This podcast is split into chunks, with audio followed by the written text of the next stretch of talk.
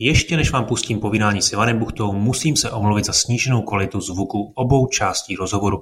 Nahrával jsem ho na dovolené ve zhoršených podmínkách a s pomalejším internetem, což se bohužel trochu projevilo. K problémům došlo také na straně Ivana, při jehož vyprávění občas docházelo ke kratičkým výpadkům. Tyto dva díly zkrátka vznikaly v trochu bojových podmínkách, tak snad si to sem tam chybějící slovo domyslíte a užijete si rozhovory tak. Ještě jednou se omlouvám. Ahoj, dobrý den, posloucháte opět podcast Modrák and Friends, já jsem Honza Modrák a dnes tady mám dalšího oslavence, oslavence z Bohemky, eh, jak už víte od minulého dílu, Bohemia Interactive slaví 20 let vydání operace Flashpoint. A dnes tady mám Ivana Buchtu, kreativního ředitele. Dneska tady máme možná vůbec poprvé v historii podcastu ředitele.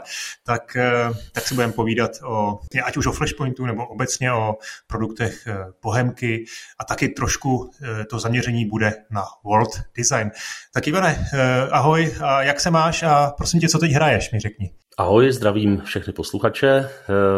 Co teď hraju? Hraju Armu 3 a vedle toho, že hraju Armu 3, tak mám rozehraný Cyberpunk, neustále si pouštím podcasty a k ním hraju nejnovější Microsoft Flight Simulator, No a když už mě nebaví nic z toho, tak buď hraju s dětma deskovky, nebo sahnu po Switchi a hraju Breath of the Wild, takže Zelda hezky, eh, mě hezky. absolutně nekonzolového člověka naprosto okouzlila. Nicméně začít nemůžeme nějak jinak než tím Flashpointem. Tento týden, který, jak už jsem řekl, slavíte 20 let. Eh, ty si Pravda, nastoupil eh, do Bohemky o něco později, tuším 2007. Eh, co pro tebe tady Flashpoint znamená, jaký, jak se s ním vlastně poprvé setkal a eh, jak ho vnímáš? Flashpoint to v době, kdy jsem se s ním setkal, tak to byla hra, kdy buď to strašně nesnášeli, nebo si ji absolutně zamilovali. Tak řekněme, že ten poměr byl jeden eh, člověk, který prostě tomu propadnul na takových devět, který prostě to totálně odmítli ve prospěch tehdy frčelo Medal of Honor a tak dál. A eh, já si pamatuju, že eh, jsem to prostě otevřel, spustil a už jak jsem viděl to hlavní menu, tak tam šly na pozadí ty vojáci, takovou to, to evokovalo tu nukleární pustinu, že jo, byl tam, eh, byl tam ten vohořelý transportér, nějaký kříže, celý to bylo takový velice minimalistický a já jsem byl tím úplně uchvácený, protože to bylo najednou něco úplně jiného, než co člověk z těch her znal. Bylo to něco, co eh, byla taková jako dřeň, jo? Bylo, to, bylo to úplně jiný a pak jsem té hře postupně začal přicházet na kloup Pustil jsem si první singleplayerovou misi, která tam byla v tom seznamu. Šlo o misi Steal the Car, takže jsem se pokoušel na Maldenu ukrást auto. Ta mise je nádherně e, navržená, takže i pomocí těch relativně jednoduchých prostředků, který ten editor misí ve Flashpointu nabízel, ať už ji dělal kdokoliv, to jsem nedopátral, to možná by věděl Marek Španěl nebo Viktor Bocan, tak e, Steel the Car e, jsem hrál celý večer, na mnoho pokusů, až se mi to konečně podařilo. A pak jsem objevoval všechno to ostatní, co na té hře bylo k objevování, včetně toho editoru, který, který byl naprosto fantastický a ukázal mě, eh, jak velký je ten svět. Asi to měřítko toho světa, ta míra svobody bylo, eh, bylo něco, co mě na tom absolutně uchvátilo. Kromě toho tehdy mě dost zajímal Airsoft, eh, vždycky mě zajímala vojenská historie a vojenská technika, takže teď najednou to byla ta hra, která eh, v tom správném kontextu a měřítku rozhýbala všechno to, co jsem měl rád, o co jsem se zajímal. Takže Flashpoint mě prostě chytil, pak jsem zjistil, že se dá modovat a už jsem u něj zůstal až do toho, až do toho roku, tady se dovolím upřesnění 2006, kdy jsem teda v květnu nastoupil do Bohemky, eh, abych, jak jsem teda čekal, dělal něco už mnohem dokonalejšího, zajímavějšího a lepšího. Eh, tak jestli jsem pochopil dobře, tak tak ti stačil jeden, jeden jediný večer, kdy ti došlo, že tedy Flashpoint je, je výjimečný. Jak dlouho ti trvalo, než si, než si v tom Flashpointu něco sám e, vytvořil? Musím se přiznat, že jsem i hledal, ale nedohledal. Ale já bych řekl, že tak nějak jako v, ono to vyšlo toho 22. června, já jsem to někdy v srpnu, září jsem se k tomu dostal a řekl bych, že potom čtvrt roku, půl roku jak začaly vycházet ty nástroje, protože tehdy samozřejmě Bohemka žádné nástroje eh, nevydala eh, pro komunitu, takže ta komunita si to nějakým způsobem vytvářela. Takže pamatuju si, že byly nástroje, které uměly přepsat cesty k texturám na modelu, takže vznikaly reskiny, takže tehdy jsem si postahoval nějaký vojáčky, byly to ty samé ty samý modely, které ve Flashpointu byly, jenom to někdo chytře přelinkoval, udělal jinou texturu, opatřil to e, tím konfiguračním souborem, který říkal, že jsou to prostě třeba finský a tak. A prvně jsem si s těma Adonama hrál a, e, a okukoval jsem, co je možná, pak jsem si říkal, že bych taky něco sám zkusil, tak první pokusy byly naprosto otřesný. E, to byly prostě jenom nějaký takový partizáni, že se mně líbil jeden model, tak jsem si s tím víceméně hrál a paralelně s tím, jak jsem se uh, učil něco málo z toho, jak to modelovat, tak jsem se taky učil Photoshop. Takže já jsem vlastně začal na texturách a teprve až vlastně, když jsem se v druháku na výšce, takže to byl ten rok asi 2002, eh, když jsem se začal věnovat geoinformatice trošku víc, tak mě na tom začaly zajímat i terény. A ono se to tehdy sešlo s tím, že vyšel komunitní editor terénů a já jsem do toho zkoušel importovat nějaký terénní meše, který jsem si extrahoval z toho GISu, takže takhle vzniknul jako takový testík Drachenfels, takový taková prostě skála čouhá z vody, je na tom jedna vesnička. To, to bylo opravdu takový jako hřích mládí lomeno test.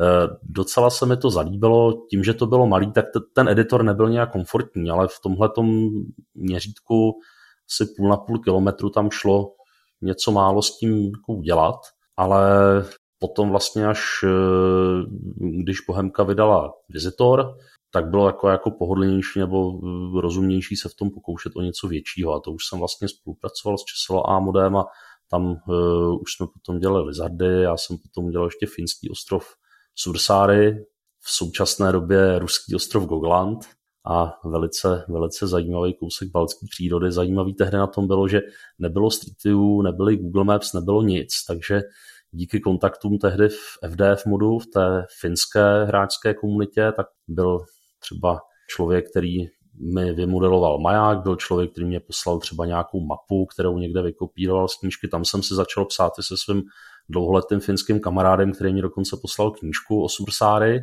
s historickými fotkama eh, a eh, tenhle ten projekt vlastně jsem uzavřel pár měsíců předtím, než jsem se dostal do Bohemky. A do Bohemky se dostal, předpokládám, klasicky jako většina lidí, který znám, teď trošku možná přeháním, ale slyšel jsem to teda o, o spoustě lidí, eh, že zkrátka Marek je, je scoutnul, že prostě někde v, v rámci komunity viděl jejich výtvory, tak se je nějak pozval a slovo dalo slovo a začalo se dělat na profesionálních... No, tak eh, já jsem, měl, já jsem měl v tomhle ještě tlačenku trošku, teda, protože tehdy v Česova A modu eh, se nás sešlo pár, kromě Mariana Mára, který to založil a který tam je doteď a který teď vede tým, který pro Arum 3 eh, dokončil a kterému jsme vydali Crate DLCčko, tak kromě Mariana tam byl, tam byl jiný Pražák, eh, který začal taky s různými reskiny, modely a tak dále. Ten pak eh, nastoupil do Bohemky jako marketák a protože v té době jsme eh, dělali takový pouštní ostrov, který on začal a pak jsme to všichni dodělávali,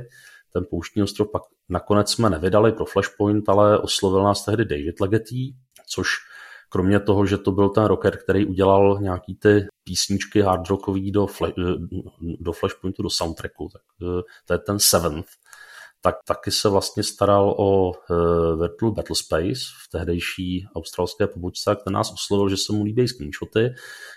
Tehdy probíhala válka v Iráku, takže byly toho plný média, takže i kluci trošku sklouzli k téhletý architektuře, tak nás oslovil s tím, jestli by to nemohl zařadit do terrain packu, do placeného DLCčka, dát nám za to nějaké peníze, čest a slávu. Pro nás tehdy VBS bylo takový svatý grál a mysleli jsme si všichni komunitáci, že to je to úžasné, že to umí to všechno, co Flashpoint neumí.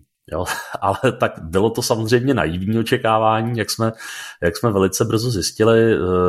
Eh, tehdy to byl opravdu Flashpoint s trošku jinou grafikou a s pár featurama navíc a v takový ten výcvikový nástroj to evolvovalo až vlastně generacích, jo, kdy, už, eh, kdy už opravdu i ten vývoj tomu byl přizpůsobený, ale do toho jsem moc neviděl. No a ten terrain pack eh, vyšel, my jsme do něj udělali ještě město Samava, tehdy totiž australská armáda tam posílala kontingent a chtěli ve VBS cvičit, takže eh, v Anabay ten tým Bohemia Interactive Simulations dělal třeba funkční blinkry na australských vozidlech, protože si těma blinkrama signalizovali. A my jsme dělali obrovský irácký město podle takový legrační mapy z první války v zálivu, kterou jsme splašili někde na internetu a pomocí velmi jako primitivního přenosu souřadnic přes GISy jsem si to prostě nějak jako zvektorizoval, odměřil, tak jsme potom, eh, tak jsme potom napráskali celkem na tu dobu pěkný eh, irácký terén. Pamatuju si, že jsme třeba u, eh, u Honzy Pražáka doma potom vždycky před těmi milestonama to dodělávali a to byly takové naše jako noční kranče, kdy se to tak nějak jako nakonec, nakonec podařilo, podařilo se to vykopat a ty ty budovy od ČSLA modu původně, ty irácký vlastně ve VBS strašily tak hodně dlouhou dobu. Jo. Teď už teď už naštěstí mají, mají něco jiného. Tak to, takže my jsme se s tím, eh, s tím jedníkem znali takhle a potom s Markem a s týmem jsme se viděli, když, te, eh, když to VBS prezentovali v Brně někde eh, na podzim roku 2005.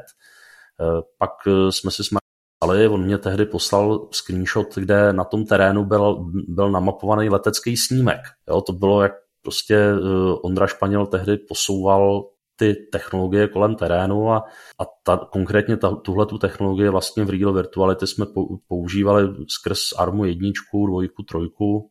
No a e, tehdy mě to úplně fascinovalo, že jo? tak e, s Markem jsme si vyměnili pár mailů a e, navrhnul jsem mu teda v rámci té konverzace taky, že docela dobrá krajina, taková reálná, která by šla přenést Eh, Eh, do hry bez větších úprav že, a že se mi to tam líbí také právě mezi Ústím a Děčínem, že to tam znám, že jsem o tam tut, takže to byly takový kořeny Černaruse, no a potom, potom vlastně někde v lednu 2006 jsem navštívil Míšek, no a to pro mě taky pro toho komunitáka další takový vlastně svatý grál, to mystérium, prostě člověk leze do toho areálu, kam jinak nikdo nesměl, že jo, my jsme znali znali tehdejší tým z těch webovek, jenom jako takový ty legendy a každý komuniták mezi ně chtěl patřit, že jo, a vyrovnat se jim, tak jsem tam najednou prostě s tím Markem seděl a domlouvali jsme, že bych tam jako začal pracovat. Takže takhle já jsem se tedy částečně vlastní pílí a částečně, protože asi jsem měl štěstí a byl jsem ve správný čas na správném místě a měl kolem sebe dobrý lidi, tak jsem se takhle prostě proklikal do Bohemky. E, jestli dovolíš, já teď trošku odbočím, protože mě vždycky vrtalo hlavou, jak vlastně to VBS v praxi funguje z pohledu toho trénování těch vojáků. Vždycky jsem si to představoval jako v podstatě klasickou učebnu, kde je nějakých 20, 20 moderních počítačů, ke kterým si nastoupí 20, 20 vojáků v maskáčích a vlastně ani tam tak nejde úplně o to, o to realistické zpracování ve smyslu nějakého, nějaký grafiky, ale spíš ten realismus ve smyslu e, toho, že to má naučit prostě nějaké jako chování v nějakých konkrétních situacích. Jo. Představu si to dobře, nebo, nebo ještě tam je něco, něco, co mi jako trošku chybí v tom, já myslím, že jsi to vystihnul docela pěkně. Já do toho teda taky moc nevidím. Uh, ono už samozřejmě od toho roku 2012 je to úplně, uh, úplně jiná firma a i předtím byť byly tam třeba nějaký osobní, uh, osobní vazby, jo, že pár se nás takhle jako znalo buď z těch komunitních dob nebo uh, potom z nějaké nárazové spolupráce, ale ty vojáci to skutečně používali k tomu, aby uh, na tom natrénovali hlavně ty procedury, jak oni říkají, jo? prostě takovou tu metodu třeba komunikace, nebo to, jak prostě se má pohybovat družstvo, případně e, to, že než vyjedou na nějaké cvičení, tak si to projedou třeba v těch e, transportérech e, virtuálně a potom, potom už tuší, kde tam tak zhruba co je a, a netápou. Dokonce v té době vzniklo pár článků odborných, ve, ve vojenském tisku se to, se to objevilo, který dokládal, jakým způsobem zefektivňuje a zlevňuje tenhle ten typ výcviku eh, nebo tenhle ten typ podpory vlastně celý ten výcvik. Takže eh, pak jsou tam takové ještě zajímavosti, jakože eh, dá se to napojit na nějakou virtuální realitu, na nějaký trenažér. Dokonce v Anabay jednu dobu se montovaly makety interiérů Black Hawků australských pro Loadmaster simulátora, to je ten týpek, který to nepilotuje, není to ani ten kopilot, je to ten vzadu, který ale třeba je dost důležitý i pro toho pilota, podává mu informace třeba při přibližovacích manévrech, při přistáních, nebo je to člověk, který řídí nakládku a vykládku, takže umím si představit, že pro nějaký sladění s pilotem tohle bylo asi levnější, než tam lítat. Eh, další zajímavý aspekt toho simulátoru je třeba propojení do těch takzvaných vzdálených simulací, kdy na to má eh, standardy, které umožňují propojit simulátory různého druhu a ještě, ještě na to napojit prostě nějaký štábní cvičení, takže představ si to tak, že ten pilot trénuje třeba v, opravdu v simulátoru F16, která prostě jo, má tam tu pohyblivou kabinu a to všechno. Pár bigošů trénuje v tom, v tom VBSku, řekněme, že navádějí tu F-16 na cíl, no a pilot F-16 vidí ve svém simulátoru buď ty bigoše, nebo to, že označují ten cíl ve správných souřadnicích a bigoši pak opravdu najednou jako vidějí ten letoun, který se přiblíží, zaútočí a zase odletí. Tak eh, tohle to jsem nikdy neviděl eh, v praxi, o tom jsem výhradně četl, ale připadá mi to jako nesmírně zajímavý rys toho všeho. Je to, je to určitě po stránce technologie něco, co třeba ta Arma série nikdy neměla, ale eh, protože ty hráči to úplně nepotřebují, ale eh, tenhle ten takovýhle jako eh, velice důležitý, ale na první pohled nemoc využitelný aspekt je něco, co tu armádu neskutečně zajímalo vždycky. Eh, zpátky k tvý kariéře Bohemce, o 15 let později si, si tam tedy stále. Možná to je dobrý, dobrý okamžik se tě zeptat na to, jak se ta firma vlastně proměnila, protože myslím si, že za 15 let ta firmní kultura musela se strašně změnit, že ta firma narostla o několik stovek eh, vývojářů a zároveň si myslím, že to studio je jako hodně specifický, pokud se bavíme o herním vývoji jako i z perspektivy celého světa. No, to je tak na dva samostatné podcasty tohle, ale tak já, to, eh, já to zkusím nějak zkrátit. Určitě, když, eh, když se o tom takhle jako bavíme, tak asi i podle takových těch dominantních projektů jsme schopni vymezit nějaké éry té firmy. Od eh, těch úplně dřevních dob, kdy to dělalo pár lidí někde v Praze na koleně, přes takový ten první úspěch s Flashpointem, který byl následován rozvojem, přesunem do stříbrné loty, do Mníšku pod Brdy. Pak vlastně tam přibývali lidé z různých dalších týmů. Já třeba osobně jsem začal spolupracovat vlastně s kolegy z bývalého Altar Interactive z Brna, e, kdy vlastně celé to grafické oddělení začalo zhruba v roce 2007 asi, e, nebo počátek roku 2008 nám pomáhat s Armou dvojkou. Díky nim Eh, jsme se pak mohli trošku rozjet a ta Černodus má unikátní setting, spíš východoevropský nebo jako i postsovětský. Pak tady byla ta éra, kdy vlastně uh, jsme začali dělat Armu 3, ale uh, jak jsme přijali Dina Hola, tak on uh, se děl v Brně a dodělal Daisy, vydal Daisy a měl obrovský štěstí, i my jsme měli štěstí jako firma, to znamená, Eh, stal se z toho takový světový fenomén a na to, aby mohli ty lidi hrát ten mod, tak samozřejmě si museli pořídit tu Armu 2, což eh, bylo pro firmu super. No a pak nastalo takový období růstu, který eh, bylo potřeba zvládnout. Něco se podařilo, něco se nepodařilo. Určitě, určitě to znamenalo mnohem větší stabilitu, mnohem větší možnosti. Pak bylo potřeba vlastně to Daisy standalone dodělat, tak to nějakou dobu trvalo, ale, ale Podařilo se, no a teď asi bych řekl, že nastává další éra, kdy řada lidí nebo i celých týmů z Bohemky odešla, protože už prostě tady taky byli dlouho, no a ti z nás, které to ještě baví, tak se teď pouštějí zase do nějakých nových věcí. No a e, nadále samozřejmě s námi Marek Španěl, který zajišťuje to, že je to nadále dost takové jako v tom nejlepším smyslu slova své rázné. My se s Markem vždycky, vždycky do, dobře dělalo a uvědomuju si, že jsou to asi ty jeho názory a ten přístup, který třeba hodně formoval Flashpoint. Taky velice rád vzpomínám na spolupráci s Ondrou Španělem, který už asi vlastně jenom běhá po lese a běhá maratony, ale ten, ten mě naučil, ten mě naučil taky hodně, ale eh, no, eh, jako eh, his, historie Bohemky je dlouhá a spletitá, že jo? Jestli do toho můžu vstoupit, mám takový dva postřehy. Za prvé, ty už to trošku jako naznačil, tam, tam bylo několik momentů, kdy na tom Bohemka nebyla moc dobře. Eh, možná mě opravíš, jo, a, a vlastně přišly, přišly nějaké jako záchrany, na kterých vlastně to Bohemka jako neměla jako téměř jako žádnou zásluhu. On když to je vlastně jako diskutabilní, ono jako už to samo o sobě, že, že vlastně otevřela ty svoje hry těm, těm modům, jako je velká zásluha, jo. Ale jednak to bylo to EBS kdysi dávno, a jednak uh, určitě ten další moment bylo to Dejzíčko. Uh, a teď vůbec nechci řešit to, jestli to bylo prostě štěstí, neštěstí, nebo prostě, že jste tak. jako přišli jako slepý k houslím. To vůbec, takhle to nemyslím. Ale Jasně, rozumím. spíš se ptám na to, jak, jak jste to jako vnímali ve firmě. Jo? Asi jste museli vnímat nějaký jako problém, nějakou situaci, která už je skoro jako řekněme kritická a najednou přišla obrovská úleva. Já musím říct, že jsem tomu byl vždycky tak jako spíš vzdálen. Samozřejmě jako v době, kdy jsem do firmy přišel, tak nás bylo pár a obecně asi ten rozpočet nebyl takový, tak, takže, takže se šetřilo. Ale vzhledem k tomu, že jsem přišel z akademického prostředí, tak se tam šetřilo mnohem méně než na té univerzitě.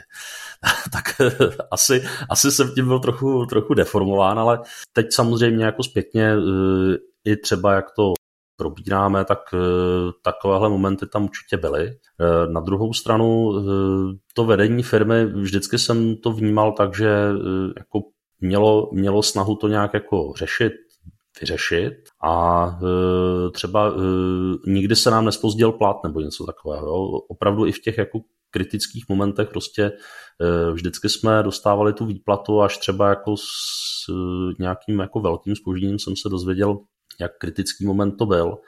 Jo, samozřejmě, když jsme ty hry dělali, bylo, bylo něco potřeba, nějaký hardware nebo tak, tak nám třeba bylo řečeno, jo, tak teďka chvíli vydržte, takže eh, bral jsem to, bral jsem to spíš jako normu, ale jak, jak říkáš, měli jsme párkrát štěstí, eh, domnívám se, že to, jak ty hry byly pojatý, samozřejmě hm, znamenalo, že tomu štěstí jsme trošku šli naproti. Samozřejmě jsme moc rádi, že se to jako podařilo a že nadále, nadále můžeme fungovat a dělat ty hry, které Bohemka dělá. E, a ta druhá poznámka k tomu, e, sice ty odchody, to, to samozřejmě určitě je pravda, musím, musím říct, že, to byly, že, to, že tam že mám odešla teď spousta talentovaných lidí, to vás určitě zasáhlo, ale zároveň mám teda pocit, že v Bohemce jako vzniká několik zajímavých projektů, aspoň to jsem jako zaslech a samozřejmě lidi jako moc toho neřeknou.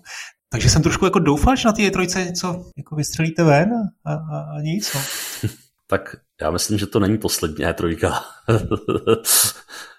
Eh, ale eh, teď, teď, na to, teď na to zkrátka ještě, ještě není čas. Už se veřejně ví o tom, že děláme na nové vlastní technologii. Eh, samozřejmě lze očekávat, že značku, jako je Arma, asi neupustíme, i protože ve firmě hodně lidí, které to zajímá.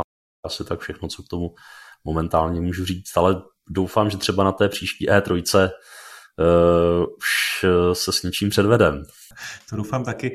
Dobře, dobře, dobře. Pojďme, pojďme teda na to hlavní téma, uh, world design. Já uh, ještě předtím, než, než, než teda přejdeme k tomu, tak uh, bych možná měl takový disclaimer, že vlastně world design není už tvoje jako vlastně pracovní pozice, že to není tvoje jako primární, primární práce, že aktuálně máš na LinkedInu funkci kreativní ředitel, jak už jsem řekl, doufám, že to je správně. Můžeš teda jenom stručně říct, co to vlastně ten kreativní ředitel v pojetí eh, Bohemky dneska je?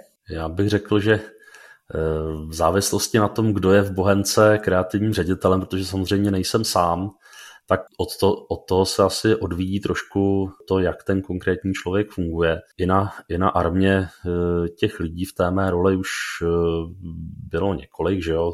J. Crow, který vlastně po mně přebral štafetu v roce 2012 nebo na začátku roku 2013 a eh, dlouhá léta se tomu projektu no, věnoval a měl úplně jiné pojetí než já, úplně jiné priority. Asi to vychází z toho, že prostě každý jsme úplně jiný, vystudovali jsme něco jiného, eh, sledovali jsme tam jiné priority, ale já v současné době se snažím spíš být takový člověk, který je u té definice vize, který hodně s těmi lidmi pracuje na začátku, eh, hodně je kolem takového toho nastavení fungování a těch etalonů pro to, jak to má vypadat, jak se to má chovat, jak se to má hrát.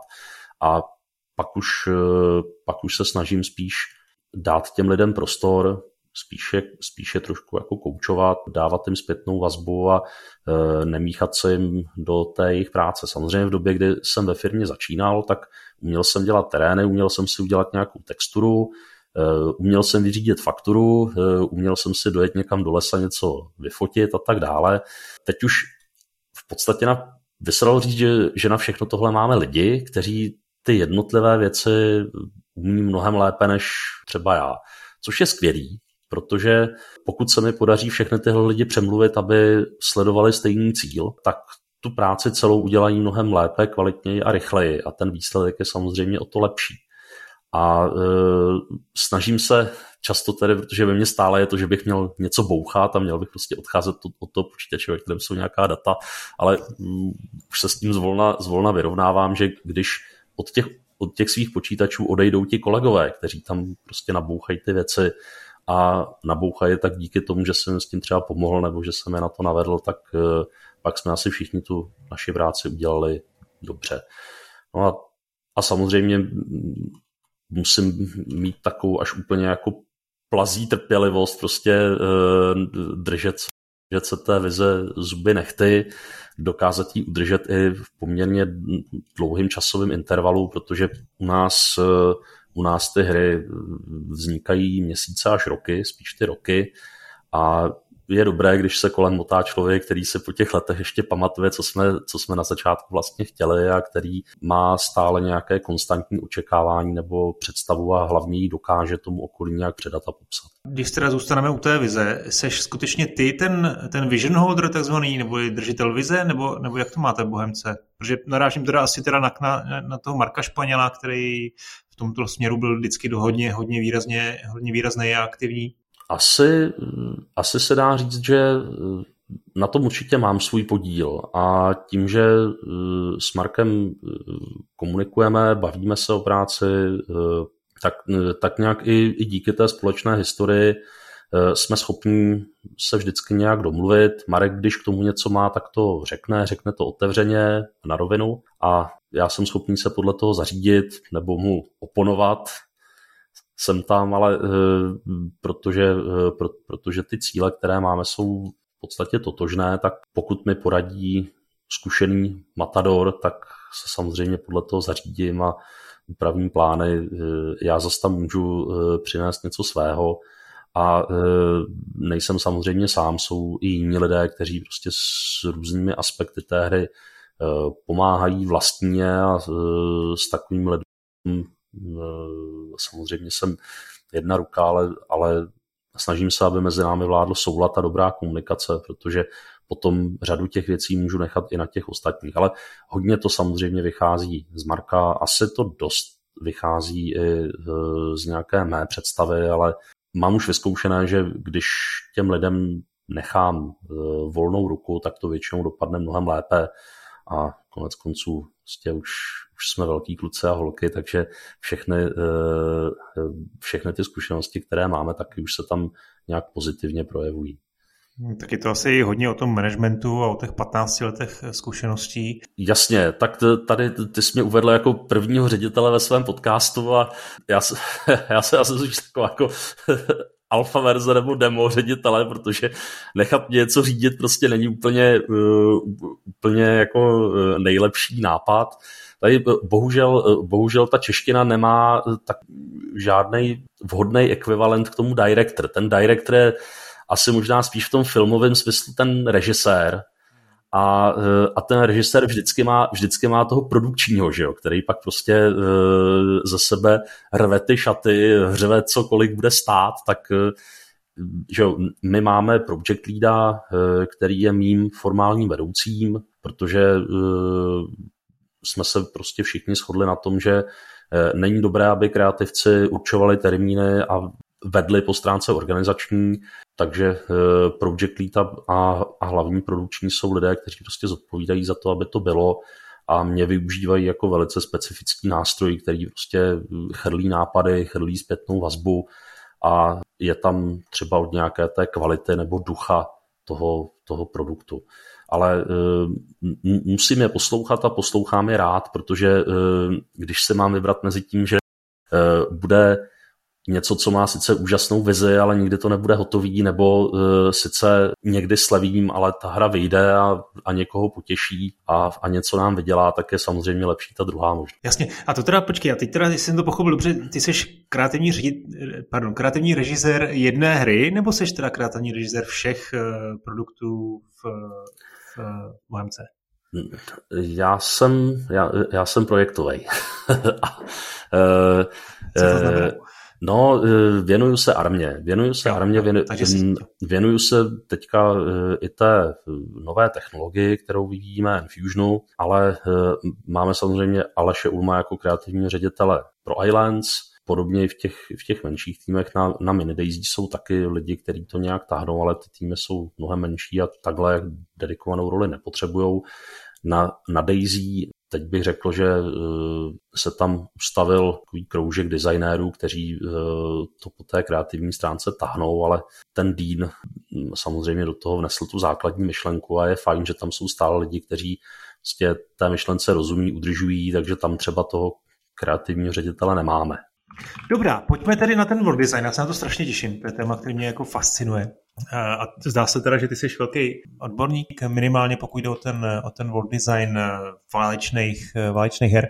Já jsem si tady našel na úvod takový krátký citátek na Wikipedii, co to vlastně world design je, aby jsem, aby jsem to uvedl pro nás i, i pro posluchače. Tak to přečtu. World design je vytvoření příběhu, prostředí a tématu hry. World design také může spočívat ve vytvoření světa nebo mapy, stejně jako témat, případně oblastí, které budou hráči pravděpodobně sledovat. Je to mapa, na kterou se odkazuje při tvorbě všeho, protože ukazuje, kde se co nachází a umožňuje nejlogičtější návrh v dané hře. World design utváří směr, kterým se hra ubírá. Je to trošku, teda přiznávám, těžkopádný překlad. Máš k tomu nějaký komentář, jak to, jak to vnímáš ty, ten, ten termín? No, tohle, tohle je něco, eh, co taky někteří popisují jako ten world building, vlastně to, to vystavění toho světa. A je pravda, že to je jedna ze složek té naší práce. Teď eh, je fajn, že můžu říct naší, protože na to máme teď oddělení, to environment designu. A určitě je tady mnoho složek. Samozřejmě je, je tady nějaká ta fiktivní, nebo více či méně fiktivní geografie. To znamená, co kde je, jak to spolu souvisí, a eh, jaká je v tom grafika, jaké jsou tam ty asety eh, pak jsou to také ty myšlenky, které jsou za tím produktem, hmm. kterému samozřejmě předcházejí. A to je to taková ta funkčnost toho světa. Že jo? Zmínili jsme tady Zeldu, kde ten svět je celý vybudovaný prostě na základě nějakých metrik a někdo opravdu hodně jako přemýšlel o funkcionalitě toho světa. A... Je, je tam Ještě ten to... environmentální storytelling. Jo, povídej. Ještě o to jenom skočím, promiň, teď se omlouvám. To je ta mytologie, nebo řekněme komplexní historie toho světa. Jo? To, to je něco, co vy vlastně asi v farmě jako vlastně nemáte a to z tohohle pohledu asi trošku nudnější, ale jako world design z mýho pohledu, jak jsem tím přemýšlel, když jsem si připravoval, tak to je vlastně pán prstenů. To může být Duna, to může být fakt jako lore, velmi komplexní lore, který uh, jako souvisí s tím i co člověk vidí jako na obrazovce, ať už teda při filmu, ano, při uh, filmu nebo při hraní hry. A my musíme jít vlastně ještě o krok dál a ve chvíli, kdy máme ten lore, který často nevidíš, tak my vlastně jdeme eh, ještě k tomu, jak se bude manifestovat.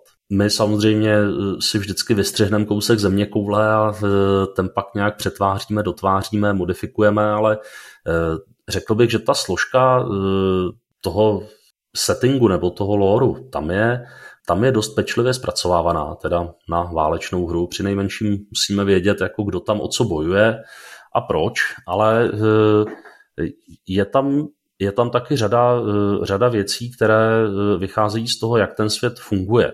To eh, nejenom po stránce historické, ale třeba i po stránce toho, čím se tam ti lidi živí, proč tam vůbec jsou, nebo jestli tam vůbec nějací lidé jsou.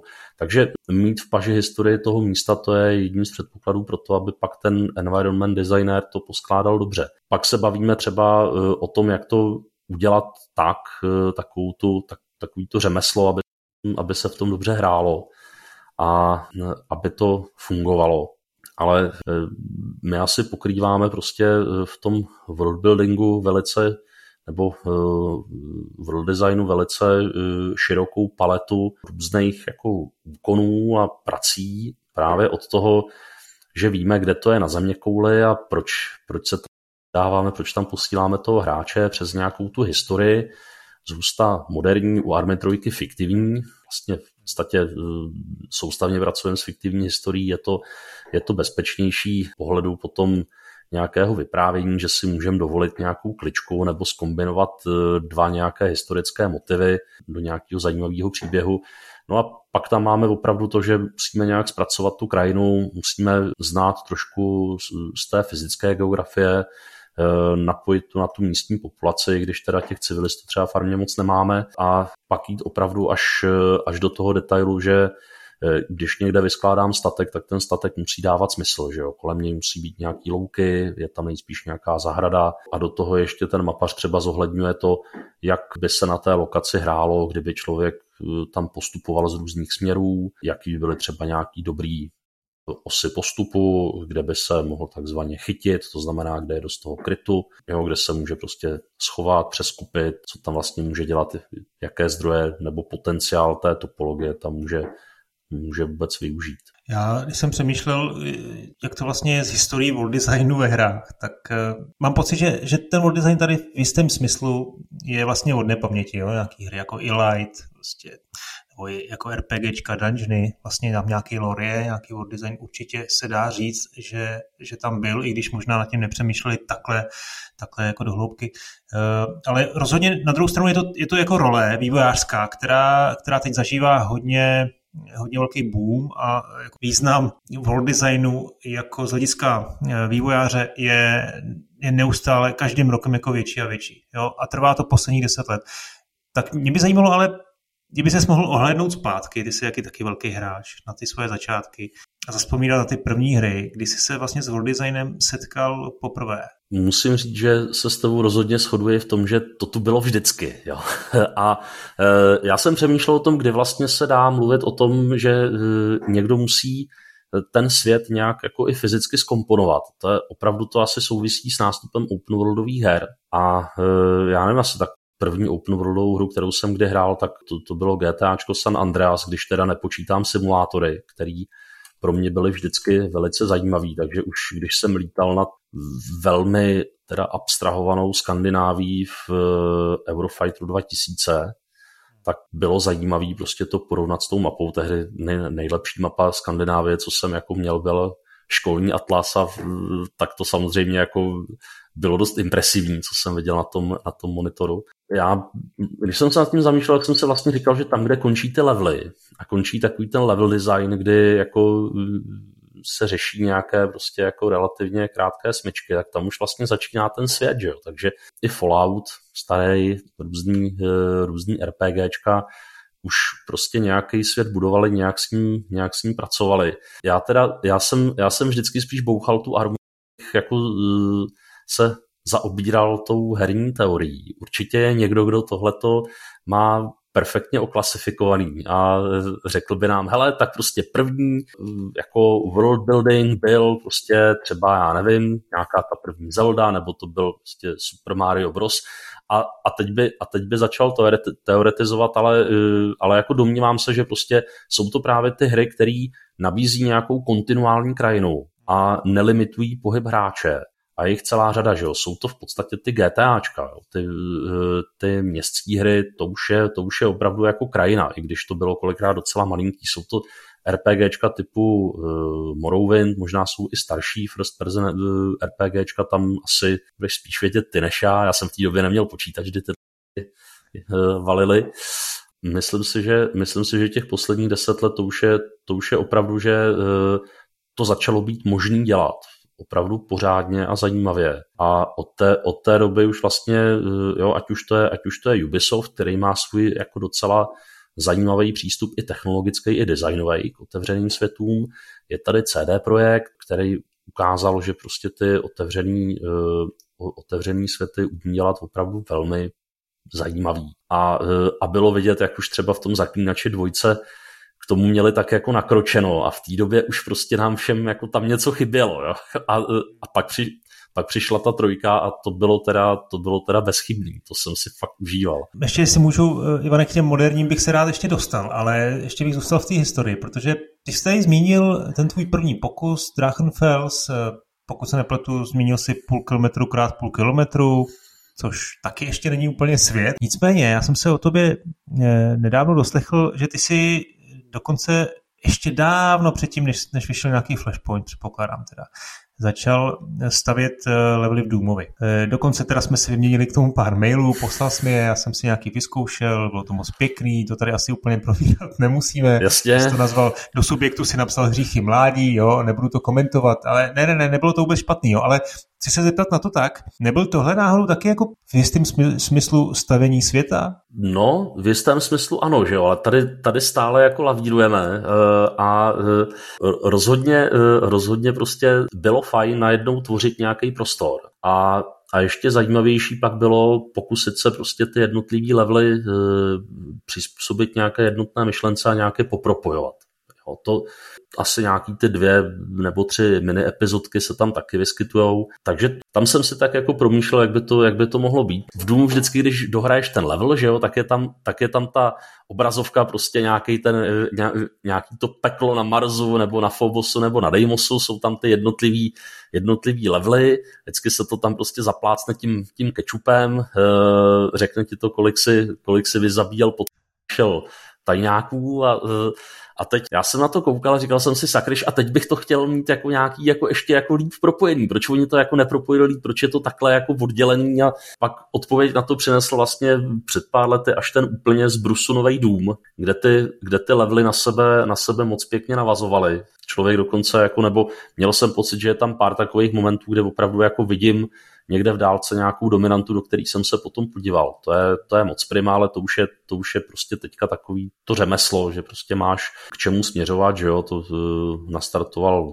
Half-Life 2, to je dodnes prostě se to bere jako taková učebnice level designu a v podstatě i tam to, člověku, to člověka protahlo nějakým světem, byť ten postup byl poměrně, poměrně lineární.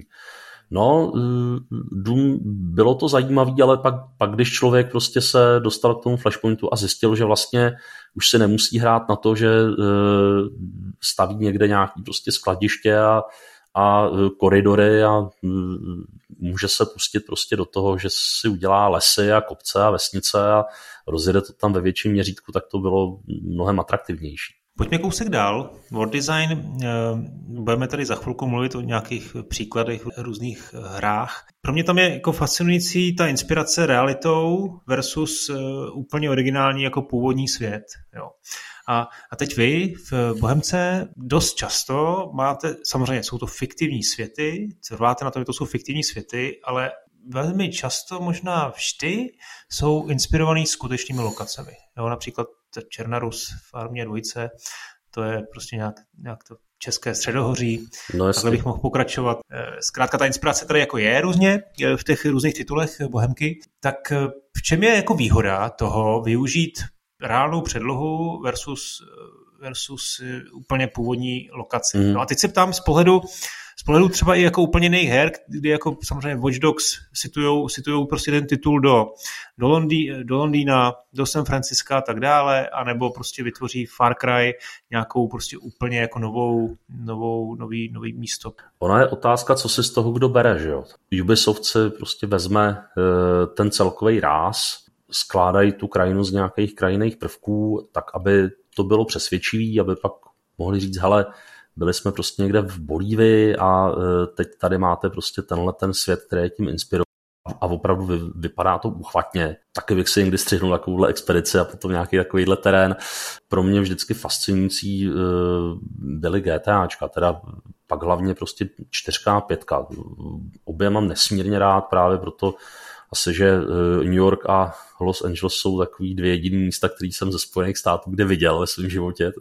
Tam zase e, někdo pracuje prostě s tou architekturou, s, tím, e, s tou základní topologií a přibližuje to spíš přes ty jednotlivý jako malý prvky, budovy, propy, to, co si bereme z té krajiny my, samozřejmě kromě, kromě toho, toho zasazení a toho, že si taky očíhneme tu vegetaci a ty propy a tu architekturu, tak je ta krajina matrice, abych tak řekl, nebo eh, to, co dělá tu krajinu tou krajinou, včetně těch zdánlivě hluchých míst. Takže to, co, to, co mě vždycky jako zajímalo na Flashpointu a taková ta trošku fascinace tou virtuální podobou nebo virtuálním stvářením reální krajiny tkví v tom, že je tam celá, že je tam včetně takových těch nudných nebo nezajímavých kousků, který prostě někdo vystřihne, prostě nějaký smetiště, nějaký prázdný pole.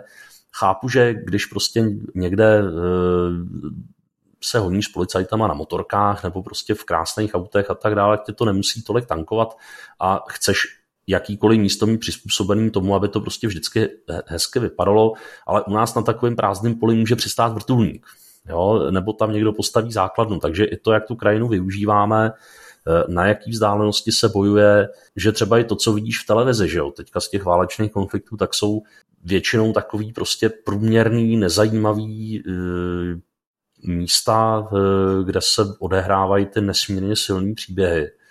A e, byť tu krajinu teda se snažíme dělat o něco jako krásnější, zajímavější a dát každému koutu tu péči, tak je pro nás velice zajímavý opravdu jí celou tak jako vzít a přenést a, e, a víc z ní, protože prostě ta krajina je pro nás prostě už v podstatě hotová, nachystaná, my, my neřešíme žádný PVP, kde bychom to museli uměle balancovat a pak na to dali ten hezký kabátek. My opravdu jako můžeme e, můžeme nabídnout ten sandbox, který umožňuje různé taktické situace a, a tím pádem přenést to tam včetně takových různých i někdy překvapivých momentů je herně zajímavý. Kromě toho nutí nás to i opravdu si to dobře nakoukat, nastudovat a pak tam dávat třeba věci, které tam nikdo moc nečeká, který tam nečekáme kolikrát ani, ani my sami, ale pak, pak se tam objeví a dodá to tomu naprosto unikátní, unikátní náladu, unikátní atmosféru. Takže třeba když jsme zpracovávali Limnos, že jo, tak eh, je strašně moc takových periodicky zaplavovaných malých eh, potůčků, který my jsme si tam samozřejmě úplně jako dovolit jako nemohli s tím naším rozlišením terénu, ale, ale všude, je tam, všude je tam takový asi 3 až 4 metrový rákosí.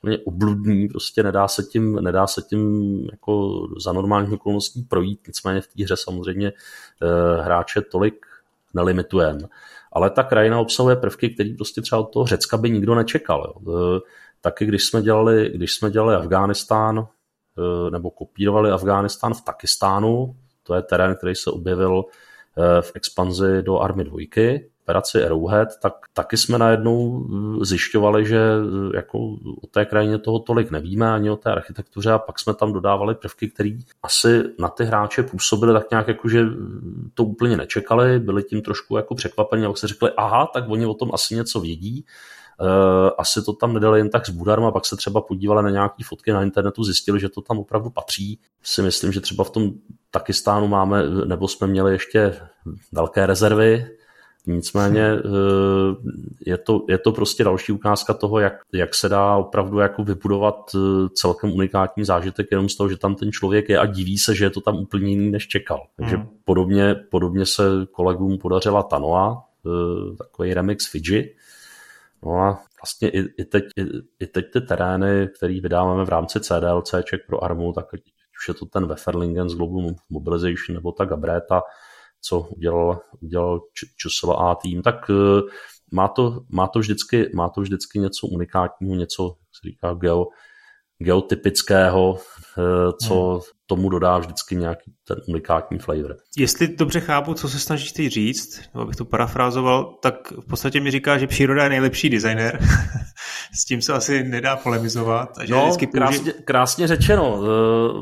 Eh, ta krajina, kterou, eh, kterou chodíme, tak to je výsledek opravdu jako obrovského množství procesů. Že? Geologické procesy, prostě, které jdou stovky milionů až miliard, miliardů let do minulosti a i ty stopy, které tam zanechal člověk, jsou poměrně zásadní. Že už někdy ve středověku se u nás třeba konstituovalo, kde je lesa, kde je bezlesí. Některé pastviny eh, v českých a slovenských horách tam existují od doby bronzové Eh, můžeš najít prostě stopy starých cest, jsou tady různý ty zříceniny a tak dál. Města, že jo, to, to, to jak se vyvíjely sídla, jak, jak třeba různá infrastruktura v krajině prostě e, zamávala s celými regiony, prostě kam v Rakousku, Hersku vedla silnice, tak to znamenalo, že se tam prostě rozvíjelo, kam, e, kam, e, kam prostě železnice prostě nedovedla, tak tam byl prostě skanzen, takže třeba severozápadně od Brna moje oblíbené městečko Lomnice, ve středověku naprostá metropole, která mohla mít něco přes tisícovku obyvatel a e, sídl tam jeden z tehdejších významných rodů, e, který hodně kamarádil s Čínama. No a dneska tam přijedeš a má to fakt jako furt těch tisíc něco obyvatel a je to prostě takový jako malý, e, malý městečko s úžasným obrovským kostelem, s židovským hřbitovem a, a se zámkem, který vzniknul upgradem středověkého hradu. Že? Kdyby, kdyby ta, ta železnice, která prostě vede uh, o něco jižněji, vedla tam, tak je to dneska opravdu jako při nejmenším okresní město nebo možná něco více, vzhledem ke svým historickým významu. Ale prostě ta krajina tam proto nebyla vhodná, tak eh, ten vývoj šel potom úplně, úplně jinudy, takže je, je zajímavý tohleto, tohleto sledovat a eh, a ten designer tohle to vždycky nevymyslí. Dobře, ale teď jsem to teda pochopil tak, že, že to, si, to si argumentoval, že člověk vlastně pomáhal utvářet tu krajinu od nepaměti, nebo ne krajinu, ale ten, ten, ten design toho světa. No, jo? se bavíme ano. o cestách, ať se bavíme o, o obydlích, o, o vesničkách, o, o městech, tak vlastně vy děláte, vy neděláte nic jiného. Vy vlastně vezmete tu skutečnou krajinu, použijete nějakou mapu, k tomu se určitě ještě dostaneme, a, a na, tu, na tu postavíte prostě nějakou vlastní síť silnic a, a budov. Není to tak? No, já to trošku upřesním, my, e, protože to, kde vedou cesty, to je součást toho, jak ta krajina vznikala, takže tam se snažíme e, při nějakém rozumném zjednodušení se toho držet, pokud to dává smysl. Tím získáváme tu výhodu, že na ty cesty jsou třeba přirozeně napojené lesy nebo prostě jiné, jiné plochy, pole a tak dále. U těch sídel nemůžeme té realitě konkurovat. My obecně eh, v té naší tvorbě v těch světech hodně zobecňujeme. A e, konkrétně, konkrétně u těch vesnic e, třeba v, Armě 3 potřebuje umělá inteligence poměrně dost prostoru k tomu, aby zatočila. Takže máme celkem široké silnice. Pokud k tomu ještě ten výchozí terén trošku zmenšíme, což zhusta děláváme kvůli tomu, aby nebyla taková nuda se v něm pohybovat, nebo abychom, abychom při zachování podobného dojmu museli používat méně instancí objektů, to znamená, pak se to rychleji načte do paměti a líp se v tom hraje, tak stejně ta sídla dost přestavujeme. Jo. Jako sem tam e, někde necháme nějakou zajímavost nebo e, něco, co e, tam vytváří nějaký charakteristický prvek, takže třeba v, na Livony jsme nechali v, jedn, v tom největším městě, teď mě vypadl název, kostel tam je na takovém prostě návrší, tak prostě ten kostel, který vévodí tomu místu, protože je vidět, vidět zdaleka, jak jsme tam nechali v Daisy a v Armě dvojce na Černarusy v Novém Saboru taková ta obrovská plechová stodola, taková jako celá orezlá, načervenalá, tak ta tam, ta tam stále je. On, je tam i ten areál, vycházeli jsme fotek z leteckých snímků, nebyl důvod to tam nedát a je to takové kultovní místo, že když nějaký prostě fanoušek tam jako jede, jak tam zastaví a jde se tam podívat, fotí se s tím, tam to patří nějakým zemědělci, který absolutně nechápe, proč přijede prostě nějaký cizinec nebo nějaký pražák a, a okukuje mu stodolu, už si na to asi jako zvykli ale eh, to, tohle, tohle je příklad těch věcí, které mě tam necháváme. Ale když se, když se, podíváš, když se podíváš třeba na Limnos, tak eh, ta sídla, eh, kromě toho, že teda Limnos, pardon, ten Altis oproti Limnosu je dost výrazně zmenšený, tak okopírovat, okopírovat řecké městečko prostě bylo rozhodně nad naše možnosti a asi nad, i nad možnosti umělé inteligence. Prostě museli jsme to udělat přehlednější, museli jsme to udělat celé takové otevřenější, širší a poměrně dost jsme se odchýlili od toho originálu. Jasně, zeptám se, zkoušeli jste někdy udělat teda původní krajinu?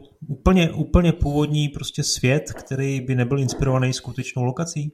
Zkoušeli. Třeba v operaci Arrowhead to byla městská mapa Zargabádu, kde to je vlastně velké město, letiště, pár menších lokací okolo.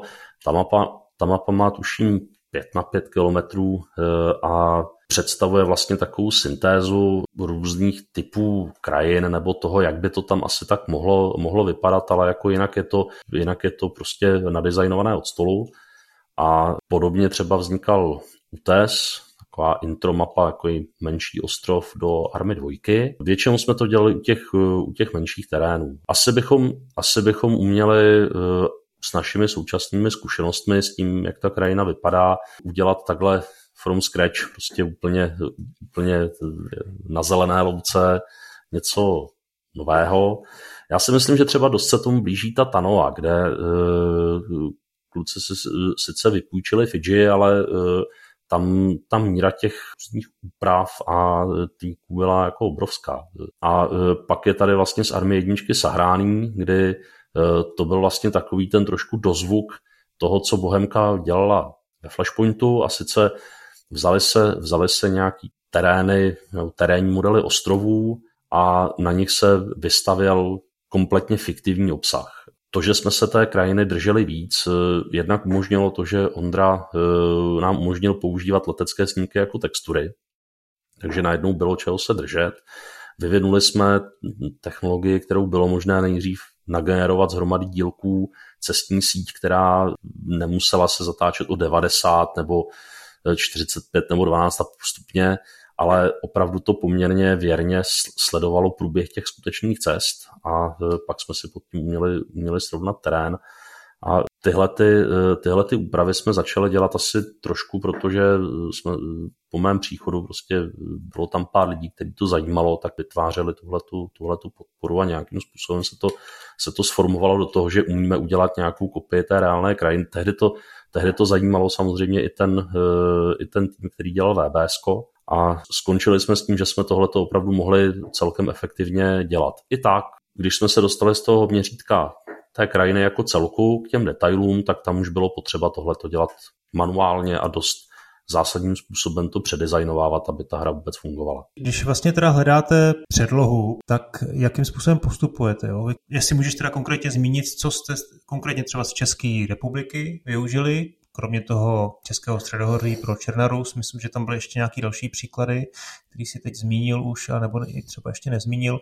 A proč právě oni? Proč, proč vám vyhovovali v konkrétní eh, třeba hře?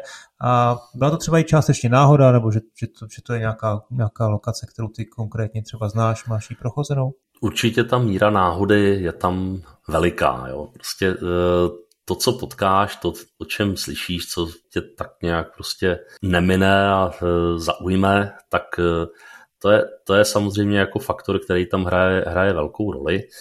Myslím si, že postupem času jako jsme si zvykli víc vážit tu využitelnost. Ono taky těch terénů nevzniklo tolik, že jo, pro armu. Taky jeden vždycky vzniká pár let, takže každý vznikal trošku jinak. Černarus opravdu to to bylo založené na tom, že jsem dost dlouho hloubal o tom, že ta krajina je prostě zajímavá, že jsem hrál Airsoft a tak bych ji chtěl vidět v tom Flashpointu a potom, co jsme to vyzkoušeli v těch tulech, ve kterých se tehdy dělal ten Flashpoint 2, tak to vypadalo prostě zajímavě a bylo možné to ožvíkat, takže tam bylo nějaké mořské pobřeží. Další uh, místo, které jsme využili, byla, byly chřiby, tak takhle vznikla Livonie, a uh, tam taky do toho vstoupil faktor, který uh, jako nebyl takový úplně jako kontrolou. My spolupracujeme s firmou TopGIS, je to, je to brněnská firma, která e, třeba nasníkovala pro seznam pro mapy.cz Českou republiku. Dělají taky spoustu dalších jiných věcí, mají, mají, své, mají své letadlo, mají prostě spoustu věcí, které my nemáme, takže my od nich kupujeme hotový data, když potřebujeme. No a v rámci nějaké jako rozvoje technologie jsem se obrátil na jejich technického ředitele, jestli prostě eh, by nám nemohli poskytnout nějaké vzorky. Tak no, my máme tady prostě eh, ortofoto, terén, eh, vektorová data pro kategorizaci těch ortofotek, máme, máme lidarové snímky, to je vlastně radar, který dokáže nahlédnout pod vegetaci, takže Třeba to mají rádi archeologové, který potom v lesích pomocí toho hledají ty staré cesty. Takže různý takhle typy dat a, a e, měli kousek z Línského kraje. Tak jsem říkal, jo, dobrý, tak takový jako malý výřez z Línského kraje si dáme a budeme na tom něco, něco zkoušet, takže byl to zase výřez nějaké 4 na 4, 5 na 5 kilometrů a, a na tom jsme skutečně zkoušeli různé věci. Posunuli jsme na tom terrain procesor, což byl takový jako doplňkový nástroj pro tvorbu map do Army 3, který uměl zpracovávat geodata, třeba eh, vygenerovat, eh, vygenerovat les nebo eh, srovnat terén pod cestou. A řadu těch dat jsme nepoužili nakonec, ale nějaká jsme použili. Ten testovací terén jsme prostě interně měli k dispozici, takže jsme si dokonce na něm zahráli nějaký ten multiplayer.